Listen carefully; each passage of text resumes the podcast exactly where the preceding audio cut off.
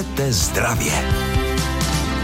Dnes budeme trochu ve vysílání počítat s doktorkou Kateřinou Cajdamovou, tedy my s ní počítáme každý čtvrtek, ale my budeme počítat něco jiného. Dobrý den, paní doktorko. Dobrý den, já s vámi taky počítám každý čtvrtek a tentokrát budeme počítat, jak se od sebe liší kilojouly a kilokalorie a co to vlastně je a které z nich bychom si měli tedy eh, častěji počítat případně a taky proč a co to znamená a co to jsou kalorické tabulky.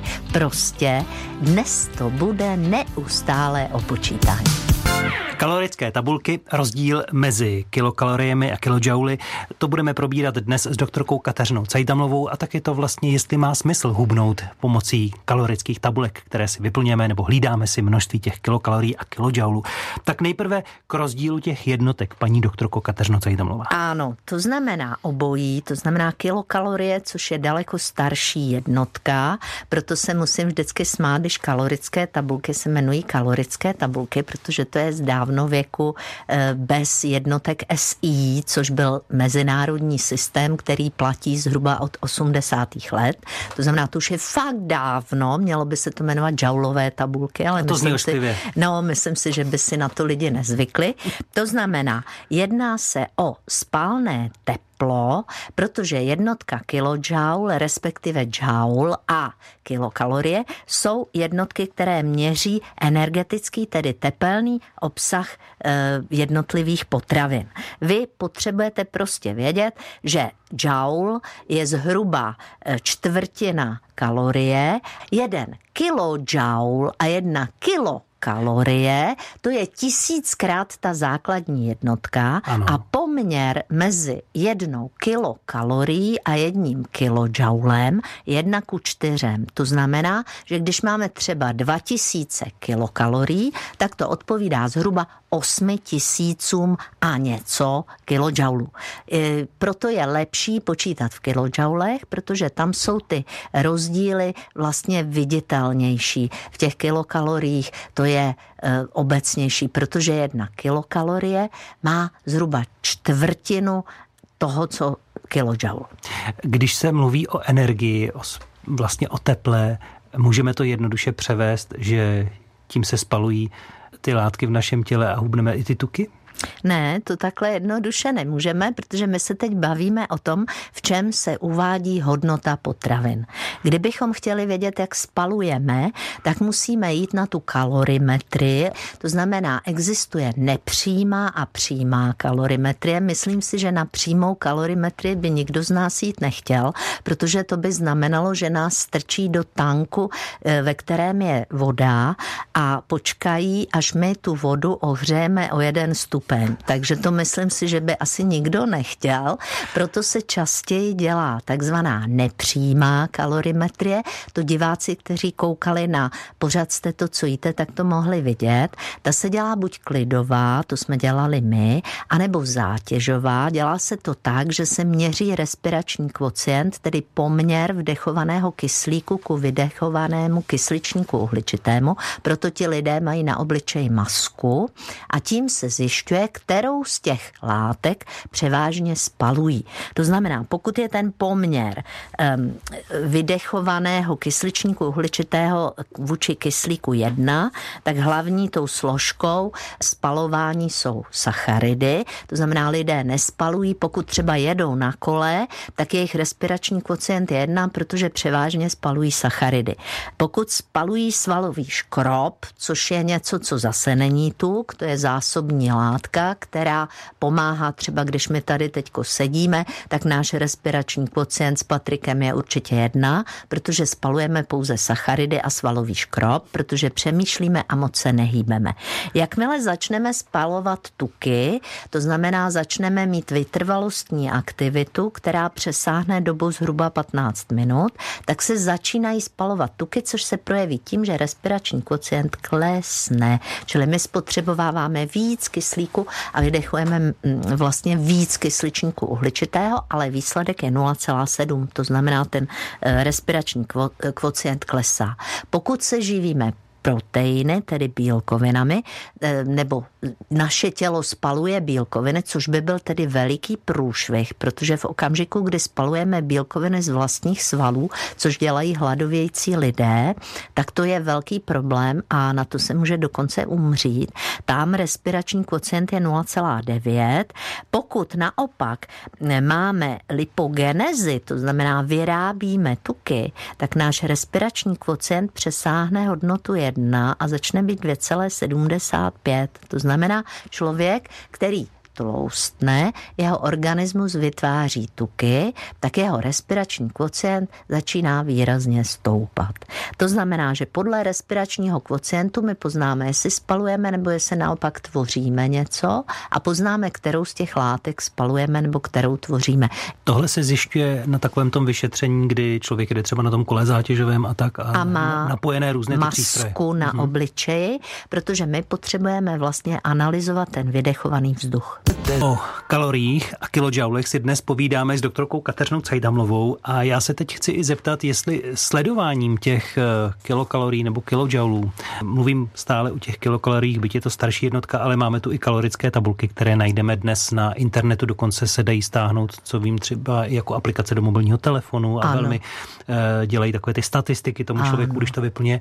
Jestli tímhle způsobem se dá efektivně a dobře zhubnout, jenom tím, že budeme třeba sledovat to množství té energie. Tohle je velice dobrá metoda a já jsem ráda, že tyhle ty různé typy, protože eh, to, co se jmenuje kalorické tabulky, to ale může být pod různými názvy a jsou to různé typy vlastně tabulek, které tomu člověku pomáhají porozumět, co se s jeho organismem děje. To znamená, máme tam možnost vlastně naházet množství toho, co jsme snědli, což už nás motivuje k tomu, abychom stravu vážili, čili abychom to jenom neodhadovali, protože čím přesnější informace těm tabulkám poskytneme, tím přesnější výsledek dostaneme zpátky. Pak nás to motivuje k tomu, že sledujeme složení těch věcí, protože přece jenom, když na nás vybavne ta kalorická tabulka to, že tohle obsahuje hodně tuku, tak nás to v mnoha případech může překvapit. Třeba lidi překvapuje, kolik tuků obsahuje losos, ale to jsou ty dobré tuky a tady už začínáme narážet na limit kalorických tabulek, protože oni nám přesně neřeknou, jestli je to pro nás vhodné nebo ne. Oni nám jenom řeknou, kolik toho jsme snědli, případně u daného pohybu odhadnou, kolik asi tak jsme toho vlastně vysportovali. Ale je to odhad, vychází to ze statistiky statistických průměrů na velkých souborech. To znamená, je to nepřesné a my s nadsázkou říkáme, že statistika eh, dává velmi přesné výsledky získané velmi nepřesnými metodami. Čili ty kalorické tabulky to dělají přesně stejně. Čili jaké vy poskytnete přesné údaje, tak takové dostanete vlastně trošku znepřesněné, protože jsou statisticky zprůměrované zpátky. Přesto je to třeba třeba dobrý základ pro toho, ano. kdo se eh, rozhodne hubnout. Ano. Je to lepší asi, než jenom si říct, vynechám tohle, tohle, tohle, ano. protože de facto, hm, laicky si myslím, že člověk může jíst téměř cokoliv, ale jenom si upravuje třeba to množství, protože vidí v těch tabulkách, kolik čeho eh, potřebuje a kolik čeho mu vlastně dodáte energie. Moc děkuji, Patriku, protože to důležité, co je, je, že ten člověk, pokud si tam správně zadá svůj věk, své pohlaví, zadá si tam hmotnost, výšku, a někdy některé tabulky umožní zadat i zdravotní stav a některé velmi chytré tabulky, to jsou spíš zahraniční, tak ty dokonce tam aplikují určité zdravotní diety. Tak pokud to člověk takhle udělá a ještě si tam napíše ty aktivity, tak on může zjistit, proč v některých dnech je unavený, proč má někdy návaly chutě třeba na sladké, nebo zase naopak má hlad. Tomu tam napíše? Ne, on to pochopí, protože protože tam najde, že vysportoval na základě typu sportu, který si tam zadá, třeba když to bude cyklistika, takže vysportoval právě ty sacharidy a že je nedoplnil. Čili on může jíst i dva dny za sebou stejně, ale na základě toho, že dělá jiné aktivity, tak potřebuje jiné složení stravy. A tohle vlastně ty kalorické tabulky ošetřují a uvědomíme si to, když si je zapisujeme. E, pořád tady říkáme, že strava má být pestrá, že nejsou zakázané potraviny, pokud nám je ze zdravotních důvodů nezakáže lékař nebo nám nepůsobí závažné obtíže, ale je vždycky záležitost frekvence a množství a také toho, co ten den děláme. To znamená, my nemůžeme držet každý den úplně stejný kalorický příjem, pokud se nám liší kalorický výdej. Hmm. A to ty tabulky nám pomohou pochopit. Říká doktorka Kateřina Cajdamlová, dál budeme mluvit o kilokaloriích a kilojoulech. Kalorické tabulky dnes probíráme jako možnost, jak začít třeba hubnout a prospět svému tělu. Na mé otázky jako vždy odpovídá v pořadu Hubněte zdraví doktorka Kateřina Cajdamlová. Kolik si vlastně můžeme tedy denně dovolit? Kilokalorií, kilojoulů? Jaký je tam limit u zdravého člověka nebo potom, když se rozhodneme hubnout? Jaké jsou nějaké limitní nebo průměrné hodnoty? Patrik mě už praští, protože já neustále, jakože mě nikdy ještě zatím nepraštil a představa, že někoho praští je velice jako nemožná, tak ale jen tak teoreticky, protože já budu opět opakovat, že záleží na věku, na pohlaví, na zdravotním stavu, na psychické zátěži, fyzické zátěži, na aktuální laboratoři, na našem předchozím stravování a na tom, čeho chceme dosáhnout. Protože v těch kalorických tabulkách tam máte možnost si určit cíl. Řada lidí tam napíše cíl nerealistický a to bych chtěla velmi varovat. Přijdou mi lidi a řeknou, vidíte, vidíte, já jim moc a když se pak do těch kalorických tabulek podívám, co si dali za cíl, tak si dají rovnou z mosta do prosta cíl třeba zhubnout 30 kilo. A ty kalorické tabulky teda jako to udělají mechanicky, ale e, výsledkem je nesmysl. To znamená, zhubnout 30 kilo to trvá nějakou dobu a my to musíme rozdělit na jednotlivé fáze, to znamená nejdřív zubnou dvě kila, pak další dvě kila, pak další dvě kila, jo, takže no, takhle v kalorických tabulkách, tedy asi bude otázka, kolik chceme zhubnout, tak si dáme ten výsledný cíl, no, nevěda toho, že si to máme rozfázovat a pochopil jsem tedy, že i ty kalorické tabulky nám někdy můžou tu eh, hodnotu těch kilokalorií nebo kilojoulů snížit natolik, ten denní příjem, že je to až zdraví nebezpečné. Přesně tak. Ale tak nám teď tedy řekněte, kde je nějaká ta limitní hranice? No, to je rostomilé. Tam záleží na tom, kolik máte ze začátku váš příjem. A za správných jaksi podmínek by se to mělo dělat tak, že vám někdo změří, jaká je vaše energetická potřeba, což se dělá bioimpedančním vyšetřením. To nemá běžný obvodní lékař většinou k dispozici. Ještě existují metody, které se měří ve stoje anebo v leže, tak přesnější jsou metody, které používají to měření v leže, protože to je v klidu. Ještě musíte být hodinu a půl po jídle, to znamená ne těsně po jídle a musíte být v nějaké stabilní teplotě, čili nemůže se to dělat, když jste zrovna uřícení a přiběhli jste, tak to nejde.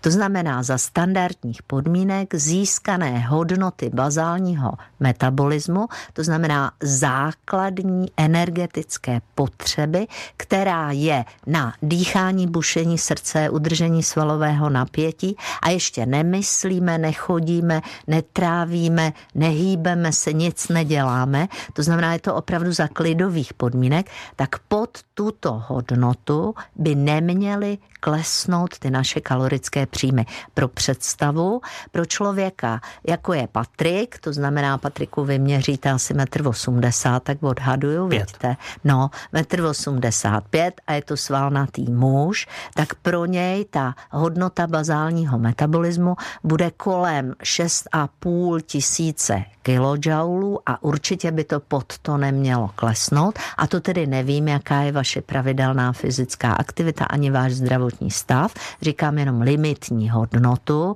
Já, která už jsem starší paně a jsem mrňavější než je Patrik a jsem hubenější a už nemám tolik svalů, tak pro mě ta hodnota bazálního metabolismu bude třeba 5,5 tisíce kilojoulů. Ale muselo by se to změřit a muselo by se zjistit, jestli tato hodnota pro mě nepředstavuje výrazné omezení z hlediska teda mého zdravotního stavu. Co tahle limitní hodnota znamená, o tom si budeme povídat za malou chvíli.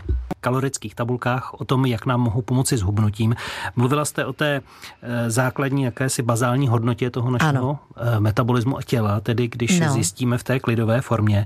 Je tahle hodnota, ke které dospějeme, u mě jste zmínila 6,5 tisíce, u vás 5,5? Odhadem. Dělám to odhadem. Je tohle eh, hodnota, pod kterou nesmíme jít, anebo hodnota, pod kterou půjdeme, budeme hubnout? Aha, výborný dotaz, protože při akutní podvýživě, a to se bavíme teď o bazálním metabolismu, to znamená, to je nájem v uzavřeném bytě, tak při poklesu pod tento bazál dojde k tomu, že tělo požádá o splátky, protože ono se zadluží přechodně.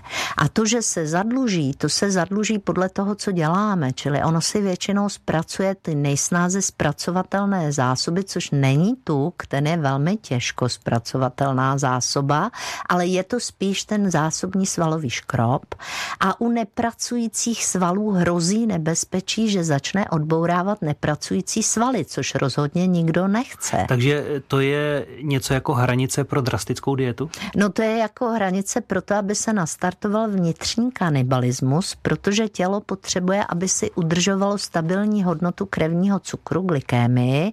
Mozek to má bezprahově, to znamená, abychom neomdlívali s vinou poklesu glykémie, tak prostě musí od někud ty sacharidy dostat. Samozřejmě tuky se mohou zpracovávat taky, ale k tomu je potřeba vytrvalostní pohyb a vytrvalostního pohybu my nejsme schopni, pokud klouzneme pod bazální metabolismus. Doporučuji naopak, aby se zhruba stouplo o 30% nad tuhletu hodnotu no. a pokud chceme dlouhodobě nesnížit svůj energetický obrat, tak bychom možná měli jít ještě výš. Měli bychom krýt ty nároky na náš pohyb, abychom opravdu zpracovávali pouze tuky a nespracovávali ostatní důležité součásti našeho těla. To znamená pro vysvětlení, eh, pro ostatní, na tom našem příkladu, když jste říkala 6,5 a 5,5 tisíce kilojoulů, to je tedy limit, pod který nemůžeme jít, že bychom Nesmíme. huntovali tělo. Ano.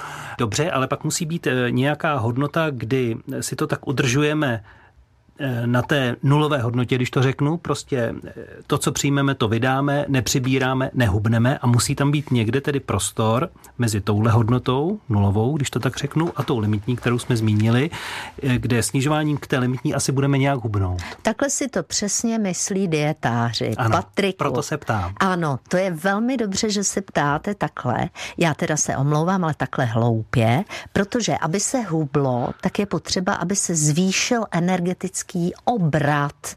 Příjem a výdej by měly být vyrovnány vždycky, ale mohou být vyrovnány na nízkých hodnotách, to znamená, skoro nic neděláme a máme nízký příjem, to vždycky inženýr Havlíček říkal, to je nejjednodušší životní styl, nevařím, nejím, nesportuju, ale přitom se bohužel právě tloustne.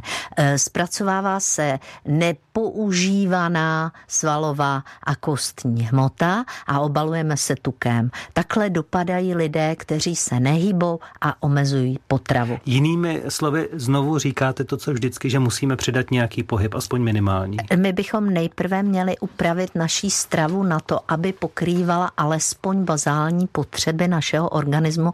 Já to zopakuju ještě rychle jednou z hlediska pohlaví věku, zdravotního stavu, z hlediska naší tělesné stavby a z hlediska toho, čeho chceme dosáhnout.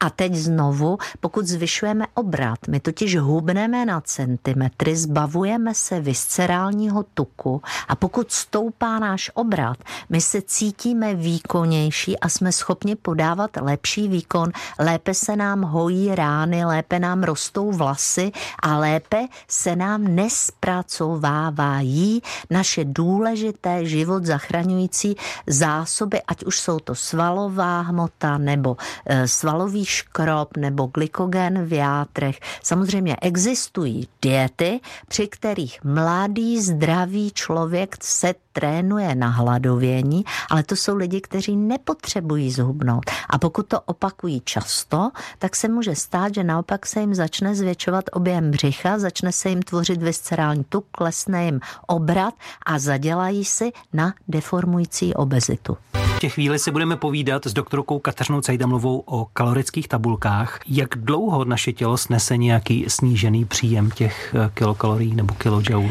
No tak já už to nebudu opakovat, vy si to doma zopakujte, že záleží na pohlaví a tak dále. Jo? To znamená, eh, obecně u křehkých, což jsou malé děti, eh, v náctiletí ve vývinu a v růstu, staří lidé a těhotné ženy, jakékoliv snížení energetického přísunu pod bazální metabolismus škodí daleko rychleji a daleko víc, než u lidí výkonných, trénovaných, mladých, zdravých, bez jakéhokoliv eh, nadbytečného tuku. Čili dalo by se říct, že ty drastické diety neškodí pouze zdravým lidem, kteří žádnou drastickou dietu nepotřebují a používají drastické diety čistě jako otužování. Používají to jednou za rok, třeba jako jednodenní půst, třeba to dělají židé na Jom Kippur a dělají k tomu ještě další jiné věci. To znamená, dělají to jenom jako z plezíru, jak by řekla moje babička. Pro ty nemocné lidi platí to, že vždycky obézní si má dávat větší pozor na to, co bude dělat a měl by to skonzultovat s lékařem předtím, než se do toho pustí. A jakmile tu dietu nebo ten režim ukončí, měl by si znovu nechat zkontrolovat zdravotní stav. A během toho, co drží tu danou dietu, tak by měl cítit víc energie, měl by se mu zvyšovat e, vlastně pocit pohody, měl by, měly by klesat obtěžující chutě na různé věci, to znamená, mělo by být jasné, že organismus dostává, co je třeba a měl by se zlepšovat zdravotní stav, to znamená klesat tlak, klesat cholesterol, zlepšovat se třeba růst vlasů, nechtů, zlepšovat se eh, množství tekutiny, čili klesat množství tekutiny v podkoží. Pokud se toto děje a zároveň klesá objem v pase, tak víme, že to děláme správným směrem.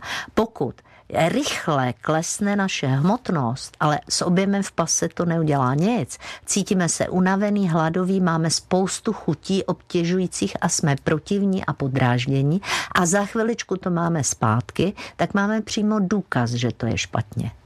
Jinými slovy a na závěr, k čemu jsou kalorické tabulky pro nás eh, tím nejlepším, co tam v nich můžeme najít nebo co nám mohou přinést? Mohou nám přinést schopnost všímat si, jak náš pohyb nebo různé stavy ovlivňují naši energetickou a živinovou potřebu a pokud jsme předtím byli u lékaře nebo máme změřený náš energetický potřebný příjem, no tak nám ho pomohou udržet i za různých fyzických podmínek. To znamená, ať děláme, co děláme, tak si můžeme zjistit, co potřebujeme a e, kdy a proč a naučí nás to, proč v některých situacích máme na něco chuť. My tomu porozumíme rozumíme. Čili je to vlastně zpětno vazebná, taková uklidňující, ujišťující věc, kdy my víme, že splňujeme to, co máme splňovat a začínáme rozumět, proč naše tělo signalizuje způsobem, kterým signalizuje. Jinými slovy, nevšímáme si tolik hodnoty kilojoulů a kilokalorií, jako spíš toho, kolik je v naší stravě tuků, sacharidů, bílkovin a podobně. Ano, a ty chytřejší tabulky nám mohou i ukázat, kolik je tam železa, kolik je tam různých vitamínů a my ty deficity můžeme tedy racionálně doplnit. A to je to, k čemu ty kalorické tabulky slouží. Hubněte zdravě, hubněte s námi i příště. Pro dnešek se loučí Patrik Rozehná a doktorka Kateřina Cajdámlová na Hubněte zdravě.